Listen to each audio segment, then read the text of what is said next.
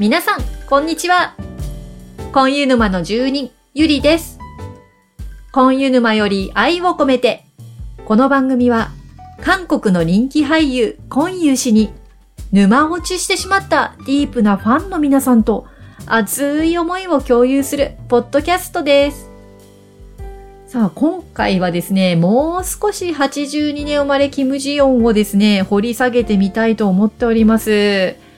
まあせっかくですね、あの、韓国の、まあ、女性の問題とか、まあ、そういったことを考えさせられる映画にコンユさんが出演されたわけですから、実際のリアルな韓国とどうつながってるのかなっていうふうに思っちゃったんですよね。なので今回、日本と韓国でラジオ DJ をされている浜平京子さんにインタビューをしてきました。浜平さんは韓国の男性とご結婚されてるんです。浜平さんの感じられたリアルな韓国を聞きながら、また映画について考えてみたいと思います。それではお聞きください。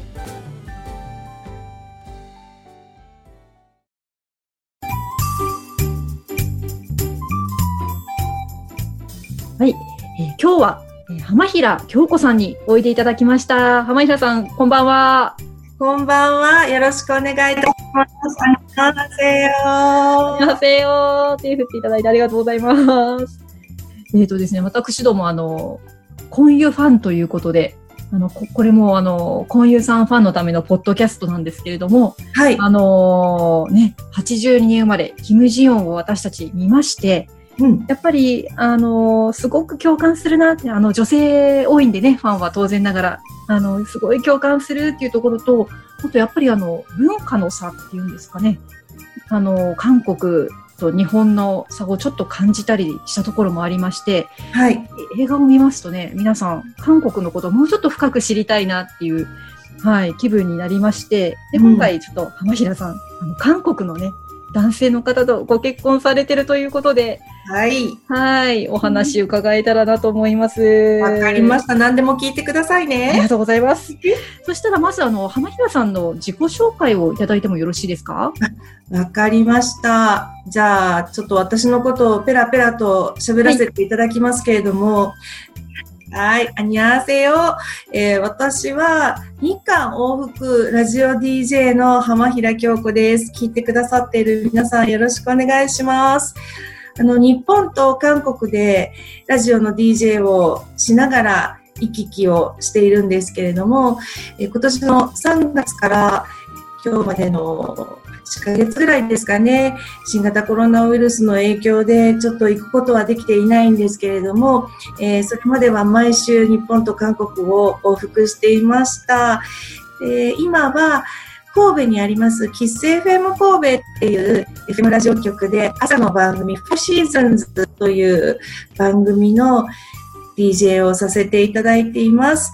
そして韓国では KBS ワールドレディオで浜平京子のキャッチ酒っていうコーナーと、それから浜平京子のアイドルハンターという2つのコーナーを月に3回担当させていただいてます。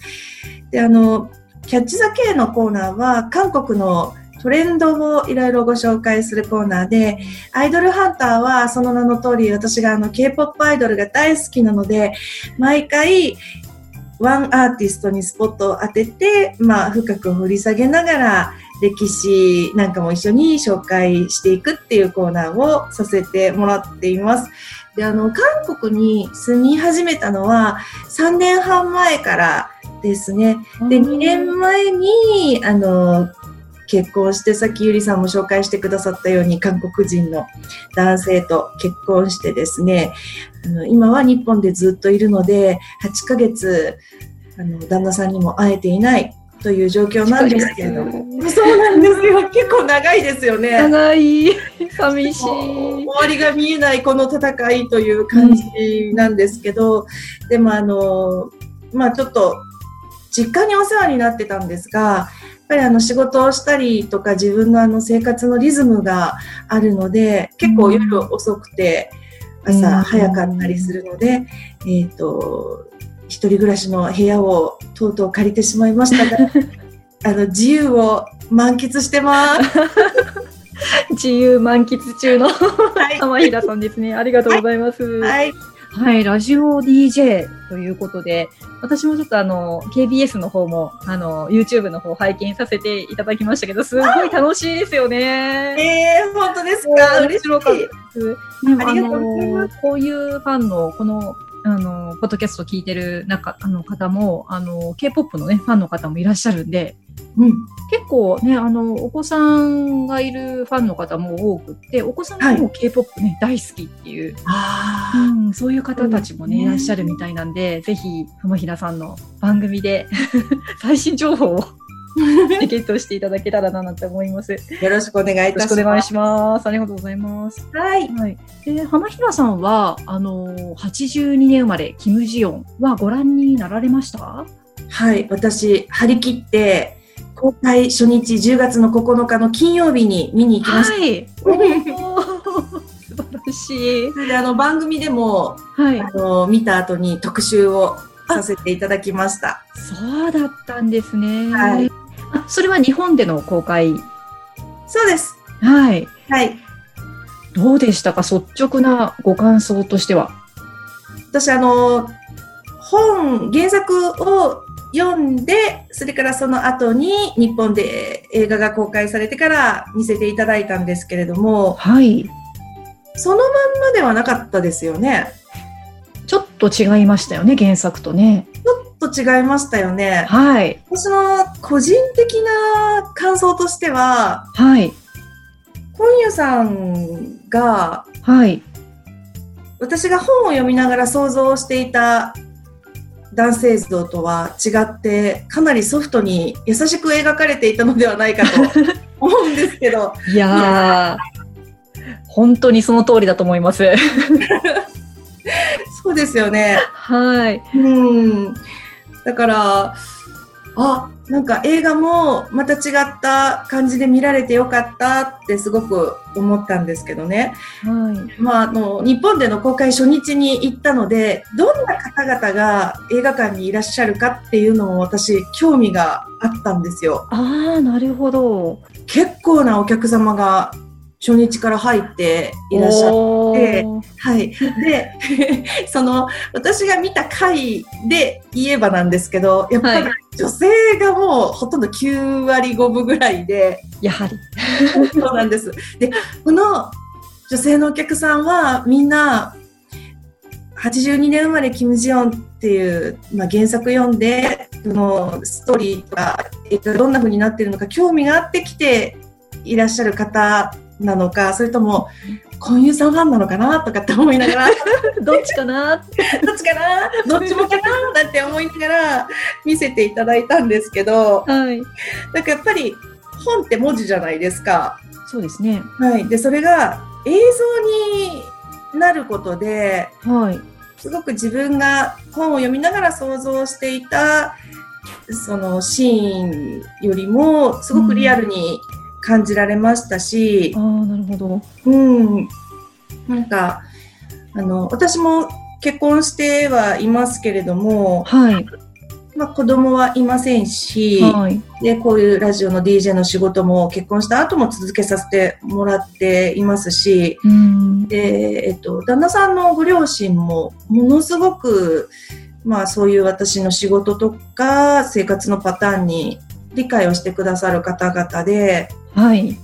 うん。で、まあ私がその韓国の方から見たら日本人だから外国人じゃないですか。だから、あ、あの、大丈夫よ、みたいな、なんか、嫁だからこれをしろとか、うん。こうでなければいけないみたいなものが全くないんですよね。あそうなんですね。そうなんですよ。だからもうストレスが全然ないのでう、ん。なんか本を読んでいても映画を見ていても、ちょっと、まあ正直、そうそう、もう私もそうなのよみたいなところはうんあまりなかったかもしれないんですけれども、はい。なんて言うんでしょうかね。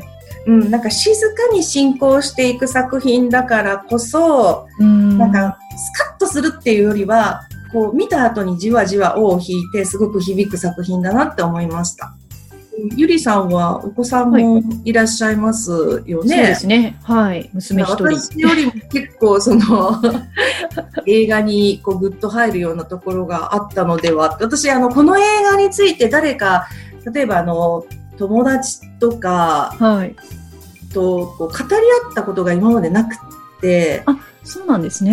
そうなんですよ。番組ではご紹介しましたけど、あくまでこう、ええ私の感想を一人で喋るっていう感じだったので、はい。うん、だからなんか、ゆりさんみたいな方はどういうふうに思うのかなっていうのをすごいなんか聞いてみたいなって逆に思ったりして。あーありがとうございます。そうですね。やっぱり、あの、まあ、原作と映画とちょっと被るところとあるんですけど、はい。ずっとね、あの、男性と、こう、何ら変わらないと思って勉強もしてきたし、就職もしたし、うんだけどうん子供産んだらなんかこう、急にその旦那さんと立場が変わってしまうっていう、あそこがやっぱり最初刺さりましたよね。で、うん。無邪気に、あの、婚友さん演じてるあの夫は、無邪気にね、あの、子供一人作ろうよって言ってくるし、うそんな簡単に言うなよっていうところはすごくね、ありましたよねしかもあの時のセリフがお手伝いさせていただきますみたいな。そうそうそう、まずバカって叫んじゃうみたいな。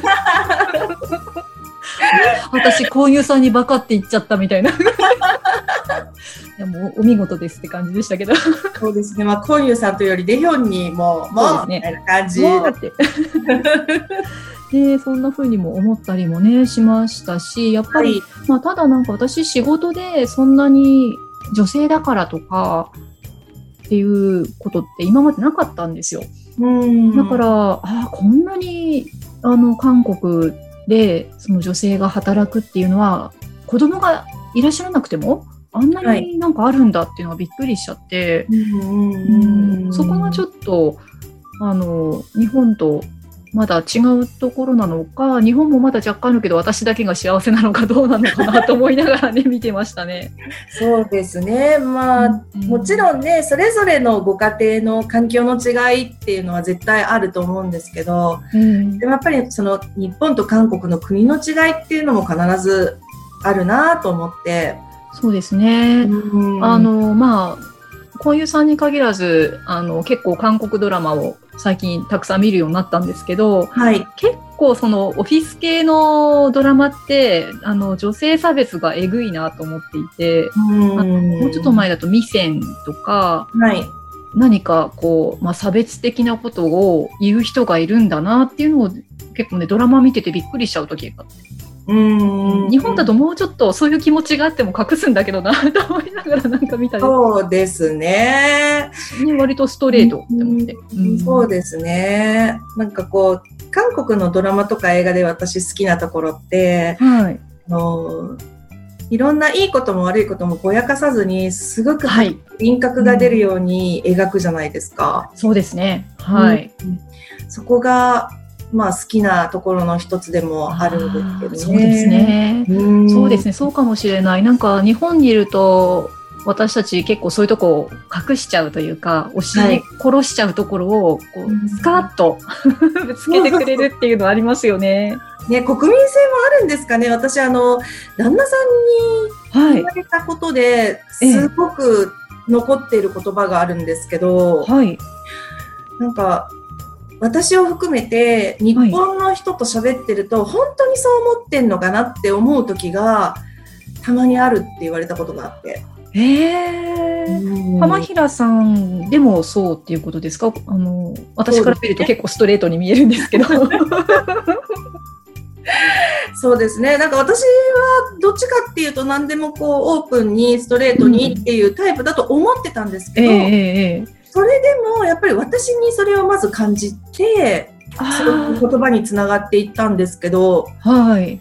うん。え、具体的にどういう時になん旦だった那さんかななんかもう忘れちゃうぐらいのちっちゃいことだったかも。なんか喧嘩した時かな？うん。なんか、ごめんねって、なんか謝った時に、いや、本当にそう思ってる？みたいな。ああ。あるあるかも。そうですね。なんか、もっと言いたいことあるんだったら、うん。パって言ってくれていいよっていう、なんかあんまり言わないよねって言われて、ああ。私もね、なんかもう揉めたりとか、雰囲気が悪くなるの嫌だから、まあ、確かに、うーん、100%自分が悪いと思ってない時でも、とりあえずもう謝って、こう、こう終わらせようみたいなところは、まあ、あるにはあるかなって思ったんですけど、うんそこズバッと疲れて、でもそれ結構日本人特有でもね、あるかもしれないですよね。あまり波風立てるのは、んそうですね。ちょっと大人じゃない的な。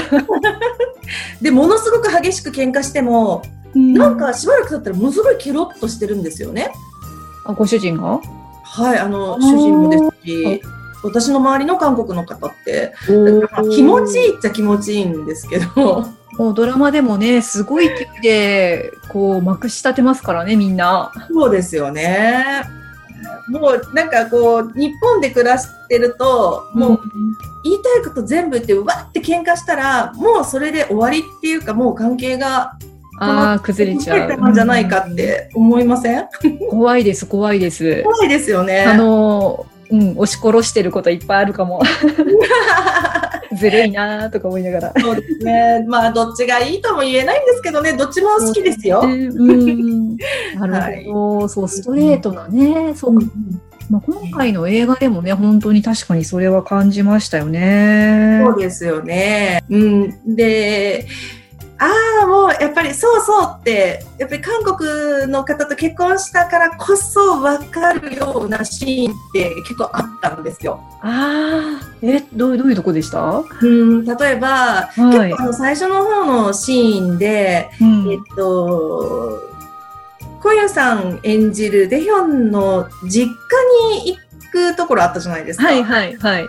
それでもうずっといろんな用事を、まあ、チョンユミさんがしてっていうか、させられてっていうか、うんうんうんましててこまごまとであやっともう片付いたって思ったら、また新たな訪問者がやってきて、はい、で、またなんか果物剥いてみたいな、はいはいはいはい。もうやってもやっても終わんないっていう、うん。なんかあの感じはね、あーって思いました。私もあのやっぱり、韓国って法事の回数がすごく1年間の中でも多いし、あ、そうなんですね。そうなんですよ。うんあのうちの場合でも、多分まあ、その、亡くなってる方の人数、例えば、ハラモジ、ハルモニーがどれぐらい、まあ、ご健在かっていうこととか、はい。まあ、そのうちでどれだけ盛大にするかっていうのは、あの、差はあると思うんですけど、はい。の場合も、まあ、最低でも年に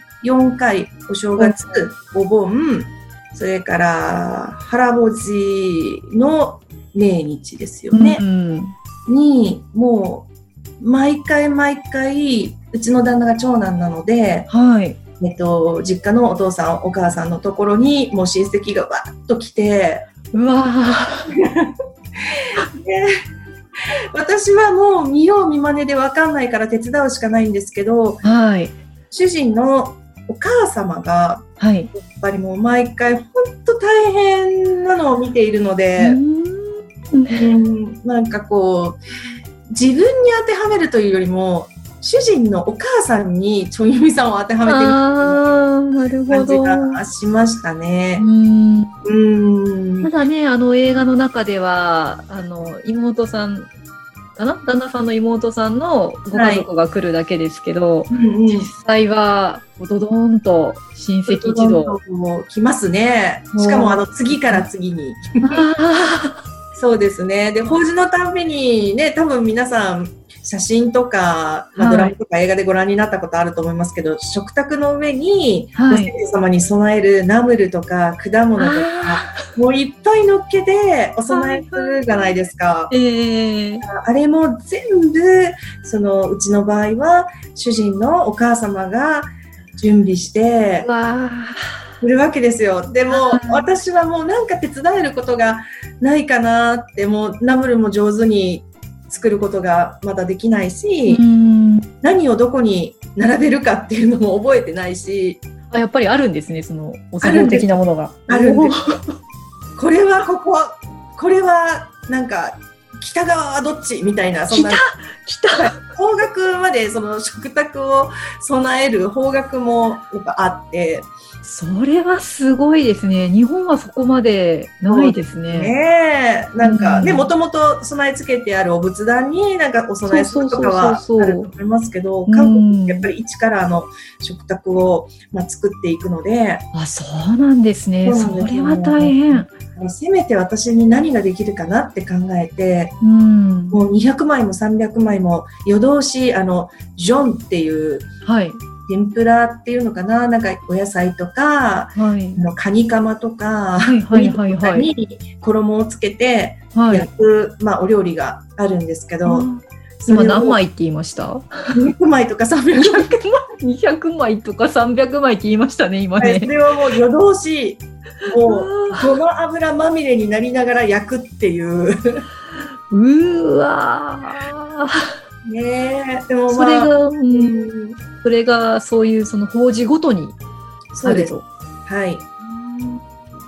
えー私が来るまではお母さんこれ一人でされてたんだなって思うと、もう本当に手伝わずにはいられないし、うん。まあでもあのしんどいことばっかりじゃなくって、はい。もう大量のジョンを焼きながら全部焼き終わったら、はいちょっとあの10枚ぐらい、あ、お疲れ様って言って、ちょっとコンビニにビール買いに行って夜中にやっと焼き終わったねって言いながら、ちょっとつまむっていう、そういう楽しみも、まああったりしますし、うん、なるほど、なるほど。で、ご先祖をそうやって大切にうんするっていう気持ちとか、あと一族が集まる機会が、まあそれであるわけじゃないですか。ええそうですね。はいで、みんなで、こう、また食卓を囲むっていう、みんなで大人数で食事をするっていう時間は、なんか大切だなって思うし、うん。こういう機会が年に数回でもあるっていうのは大変だけど、まあいいことなのかなって思ったりもします。そうですね。あの、なんていうか、ちょっと日本にはもう失われてしまった、そういう、なんていうの、ななんか絆みたいなね、ものがすごく韓国にはまだあるなーっていう、まあそれがね、ちょっとこう足かせになることもあれば、やっぱりね、なんか人間ですから、そういうつながりって嬉しいなーっていう。そうですよ私そうね。私、ちょっと今思い出したんですけど、まだ私、韓国語って勉強し始めたばっかりなんですけども、ずっと気になってるのが、あの、ドラマとかでもよく、あの、売り、売りっていう言葉使うじゃないですか。はい。あの、自分の息子だったら売りアドルとか、あの自分たちのことをすぐ売りって呼んで、うんうんうんで、なんかその、私たちとか、その、なんていうのかな、言葉にもそういうのが現れてるなって思っていて、しょっちゅう聞くんですよね。うん。なんかそれ一回覚えたらもうずっとそればっかり私、あの、韓国ドラマ見てる時に耳に入るようになって、へー。こんなんかで、そうそう、あの、売りっていう、うん、あの、言われて、自分がその売りの中に入ってるっていうのを嬉しく思うっていうのを、うん。もうドラマで2、3個見てて、うん自分がその売り、売りの中に入ると 嬉しいみたいな。あー確かにそれはあるかもしれませんね。なんか今回このポッドキャストで私初めてゆりさんとね、こうやってコミュニケーションを取らせていただいてるんですけど、はい。例えばもうこの後もいろいろなんかなんていうのかなお付き合いが続いてなんかいいお友達とかにならせてもらったらもう、はいゆりやみたいなもうあ私のゆりみたいなあ、感じうん。あの、韓国の方だったらやっぱ言ったりしますし、あ一番顕著なのが、あの、韓国っていう時に、はい。あの、売りならって絶対あー皆さん言いますよね。私たちの国、私の国みたいな。うん、そうそうそう。あで、日本で、私の国、日本っていう人なんか絶対いないじゃないですか。ー言わないですね。会話で。言わないですね。そうですね。売りなら、はい。私の国とは日本、日本の国をそういうふうに表現したことはゼロですね、私今まで。うん、だから本当に友達もそうだし、家家族もそうだし、あと、まあ、地域とか国とか、そういう本当にちっちゃいコミュニティから大きい国っていうコミュニティに至るまで、全部こう、売り、私たちっていうのがあって、団結力も強いし、うん。で、家族の結びつきなんて、やっぱりもっと強くって、あ今あの旦那さんのご両親はもう毎週末私の旦那さんのお姉さんの家族のところまで車で片道1時間半かけてはい。あの孫の面倒を見に行くんですよ。おー すごい。すごいですよね。で、それ以外も毎週末会ってるのに、普普通の日も1日何回電話すんのっていうぐらい、あの、孫さんとね、電話して、それが本当になんか大変そうとか義務とかそんなんじゃなくて、めちゃくちゃ楽しそうで嬉しそうにしてるんですよ。そうなんだ。すごいなすごいですよぁ、ね。え私、実家と連絡するのってそんなに ないなぁこの前1ヶ月ぶりになんかメールしたよぐらいの感じなんだけど。ね、そういう方も結構いらっしゃると思うんですけど、日本だったらね、なんか韓国はそんな方が多いみたいで、うん、なるほどね。それをなんかこう、あ、いいなって思う人もいれば、うん。ちょっと面倒くさいなって思う方もいるみたいで、あの、うん今ちょうどあの新型コロナの影響で、はい。例えばこの間の中祖、えー旧暦のはい、はい。ありましたよね。ありましたね。なんか実家に帰るのを、やっぱりみんなが密になるから集まったら、はい、はい。そうですね。もうやめようみたいな、いやー、ね、もう今コロナだから、ちょっと今回集まるのやめましょうか、ね、残念ですけど、とか言いながら、うん。もう韓国のお嫁さんたちは、うん。ってガッツポーズイエイって。みたいな、そういう話もいっぱい聞きました。いやー、それであると思う。うん。いくらなんでも、やっぱりお嫁さんはね、結構きついかもしれないですよね。もう、今までね。そうですね。なんかこう、正当な理由というか、だってしょうがないですもんね。もうね。もうね、今回はやめてみましょうみたいな。そうそうそう。みんなの安全のために。はい。だからまあ、あの、コロナのことは本当に心配だし、この先もどうなるのかなって真剣に思うけれども、まあそんな中のちょっとしたクスッとした話みたいな感じで、あの、聞きましたよ。もうね、韓国中のお嫁さんたちが心の中でほっとするという、うん コロナ効果。そうですね。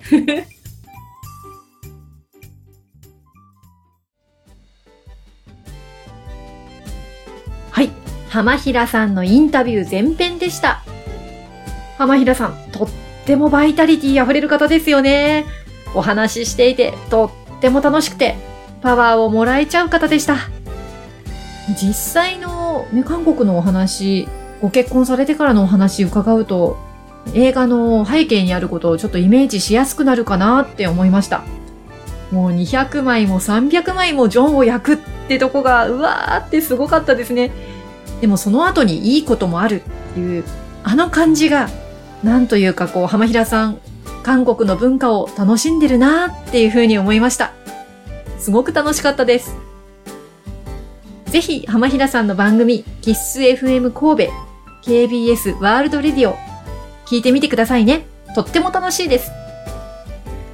はい、次回の後編は、コンユさんのことを二人でがっつり語りますよ。お楽しみに。それでは、今日もお聞きいただき、ありがとうございました。今湯氏への思いで、皆様の日常が幸せいっぱいでありますように。